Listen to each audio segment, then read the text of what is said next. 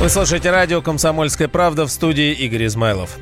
Кремле не готовят встречу по возможному введению санкций против российских спортсменов. Об этом заявил пресс-секретарь президента Дмитрий Песков. Ранее в СМИ появилась информация, что глав спортивных федераций вызвали в Кремль после рекомендаций ВАДы.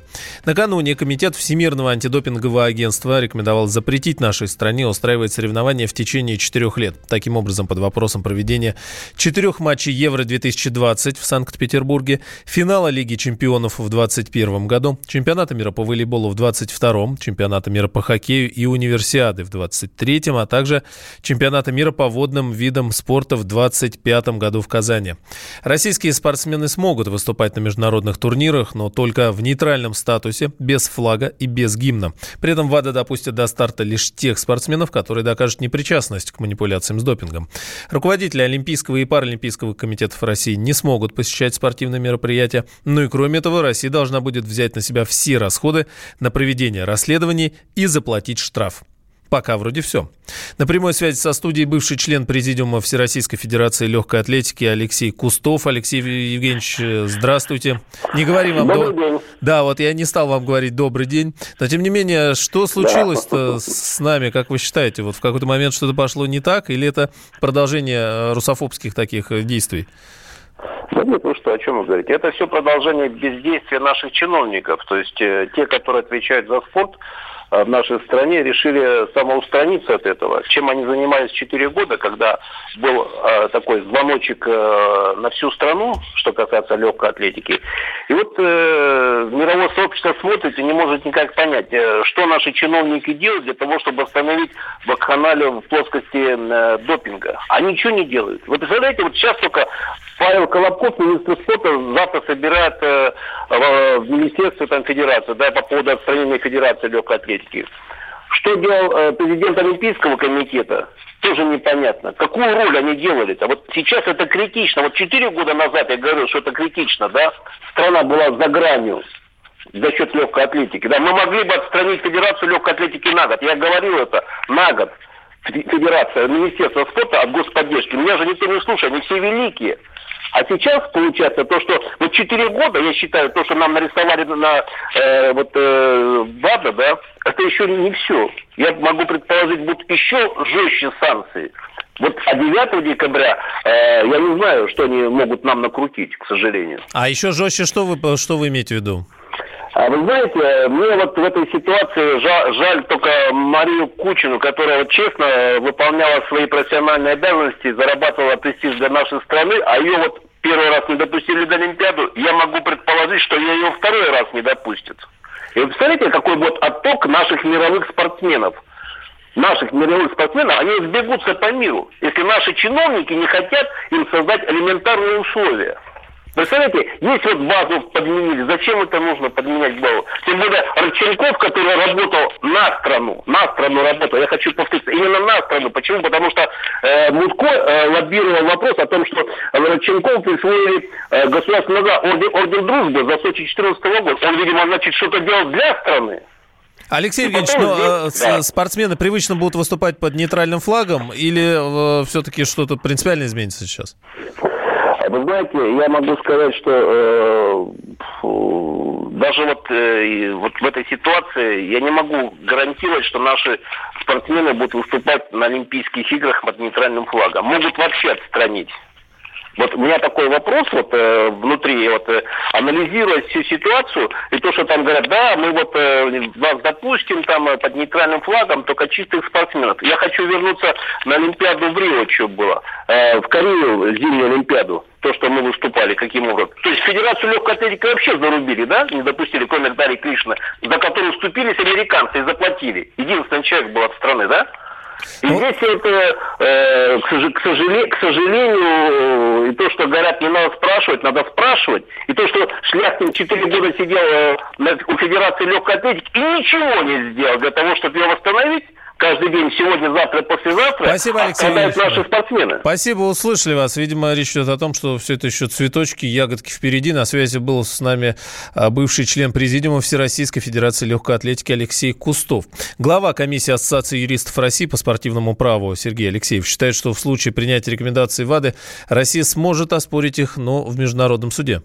Это не только можно, но и нужно оспаривать в Международном спортивном арбитражном суде в соответствии с э, кодексом ВАДА. И закон на нашей стороне однозначно. И нужно это было делать и раньше. Но другой вопрос, что даже в худшем случае, если РУСАДА будет отстранено временно, а есть варианты создания а, межнационального антидопингового агентства или же договора аутсорсинга а, с другим национальным антидопинговым агентством, например, Беларуси, которое временно будет выполнять функции РУСАДА на территории Российской Федерации, и тогда вот эти все рекомендации и, а, соответственно, карательные санкции а, не сработают. Идет конкурентная борьба между национальными командами разных стран. И в отношении России, которая по статусу великая спортивная держава, на сегодняшний день идут вот такие вот нападения, так называемая гибридная холодная война против российского спорта наряду с финансовыми санкциями против России, наряду с расширением НАТО на восток, военными, политическими санкциями. Вот еще и в спорте. Исполком ВАДА рассмотрит рекомендации Комитета по соответствию через две недели. Заседание пройдет 9 декабря в Париже. Если Киев и Москва не подпишут транзитный контракт, то с Нового года Украина начнет закачивать российский газ в свои хранилища самостоятельно. Об этом в Фейсбуке написал исполнительный директор «Нафтогаза» Юрий Витренко. По его словам, раз нет договора, то сырье можно рассматривать как бесхозное, и на время оформления документов оно останется в украинских подземных резервуарах. А дальше как пойдет. С нами на связи ведущий эксперт Фонда национальной энергетической безопасности и финансового университета при правительстве России Станислав Митрохович. Станислав Павлович, здравствуйте. Как, на ваш взгляд, будут развиваться события? Украина признает газ бесхозным и заберет себе? Ну, если Украина сделает, пойдет на такой шаг, она, конечно, очень рискует. Во-первых, есть сомнение, что это будет сделано по правовым основаниям. Как минимум, здесь можно смотреть нарушение соглашения об ассоциации Украины с Европейским Союзом, а заодно энергетической хартии. Ну, конечно, можно трактовать по-разному юридические документы, но это может очень не понравиться европейским старшим братьям, так скажем, Украины, поскольку они же понимают, что это не какая-то абстрактная контрабанда, как вот в фильме «Бриллиантовая рука». Это контрабанда, на самом деле, конкретный газ для конкретных покупателей, которые его ждут в Европе. И что они скажут Украине, если этот газ до, до них не дойдет, они могут сказать им, что им это не очень нравится. Понятно, Но... Ну, что Украина не может закачать весь газ в хранилище транзитное. Да. Скорее всего, она будет пытаться российский газ потреблять на своей территории, но и по документам показывает, что как будто он закачивается в хранилище какое-то время. Понятно, что в течение всей зимы места просто не хватит Украины, и, собственно, потребления Украины не хватит, чтобы весь газ этот самый потребить. Вот. Я думаю, что Европа может реагировать весьма негативно. То есть, что делает весь э, Газпром, э, точнее, Европа в этом случае как минимум может открыть газопровод «Опал» на полную мощность ответвления от Северного потока-1. Европа может гораздо более благосклонно смотреть на завершение строительства обходных газопроводов который сейчас находится в стадии строительства. Нет, Станислав, а газ-то все равно будет бежать э, через, через Украину, а Украина, ну, здесь просто, знаете, как вопрос э, шпаны приходит в голову, а то что? А, а что а вы нам сделаете? Ну, я думаю, что если он будет вот под э, Украиной забираться, э, ну, с нашей точки зрения незаконно, а с их точки зрения э, борьбы с контрабандой, то тогда это продолжаться будет не очень долго. Подобные штуки же проходили в ходе первых двух газовых войн, но они проходили всего лишь несколько дней. Потом «Газпром» закручивал, закручивал вентиль уже со своей стороны. Тогда начинается сценарий, который можно назвать третьей газовой войной, то есть похоже на то, как было в шестом-девятом году. Транзит прерывается, и дальше уже мы ждем, кто как бы быстрее э, сдуется, что называется. Ну, то есть «Газпром» Украина. ущерба не допустит. Э, начнется незаконный отбор, и закроют кран просто и все. Ну, если посмотреть по опыту шестого-девятого годов, то какое-то время это продолжается. Со стороны «Газпрома» идет соответствующее заявление о том, что проект прекращать. Если это не прекращается, то тогда ветер прерывается. Последний раз это было в 2009 году. Вот. Дальше уже надо будет думать о том, как снабжать Европу и другие страны, э, которые нам нужны без Украины. То есть это надо будет перекупать газ в Европе у других поставщиков, э, использовать обходные маршруты и все прочее. Ну, это уже следующая история. Да, спасибо. На связи со студией был ведущий эксперт Фонда национальной энергетической безопасности Станислав Митрохович. Газовая проблематика – одна из тем телефонного разговора Путина и Зеленского, который прошел накануне по инициативе украинской страны. То бишь Зеленский позвонил Путину. Специальный корреспондент «Комсомольской правды» Дмитрий Смирнов обратил внимание на то, что администрации президентов, соответственно, России и Украины, несколько по-разному осветили прошедший телефонный разговор. Ну, там смешно, потому что всегда интересно посмотреть сообщения двух сторон. Сначала о разговоре сообщил Кремль, официальный сайт президента России, а потом официальный сайт офиса президента Украины, как это называется. Вот. И в Кремле рассказали, что, значит, говорили о минских договоренностях, встрече в нормандском формате и газовом транзите, который вот-вот сорвется, вообще непонятно, что будет там на Украине с газом и в Европе тоже. А офис президента Украины сообщил, значит, что Зеленский потребовал вернуть вот всю документацию, оборудование, вооружение, которое было на трех кораблях, переданных к, понимаете ли, украинской стороне. Даже спасибо, кстати, не сказал.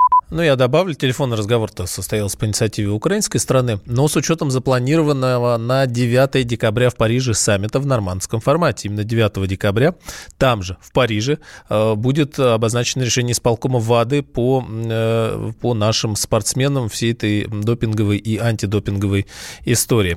Ну, лидеры э, Зеленский и Путин также обсудили ситуацию с передачей украинской стране военных кораблей, которые участвовали в провокации в районе Керченского пролива, а также газовую проблематику, включая вопросы транзита. Здравствуйте! Вас приветствует Мария Баченина. Я веду на радио «Комсомольская правда» программу о самом важном – о здоровье. Наша радиостанция объявила уже четвертую по счету премию «Клиника года». В конкурсе проверенным временем и профессиональным сообществом участвуют лучшие медицинские учреждения страны. Заявите и вы о себе, и о своей клинике. Рецепт простой. Наберите в поисковике «Клиника года», узнайте подробности и премия ждет вас. Позаботимся о здоровье вместе.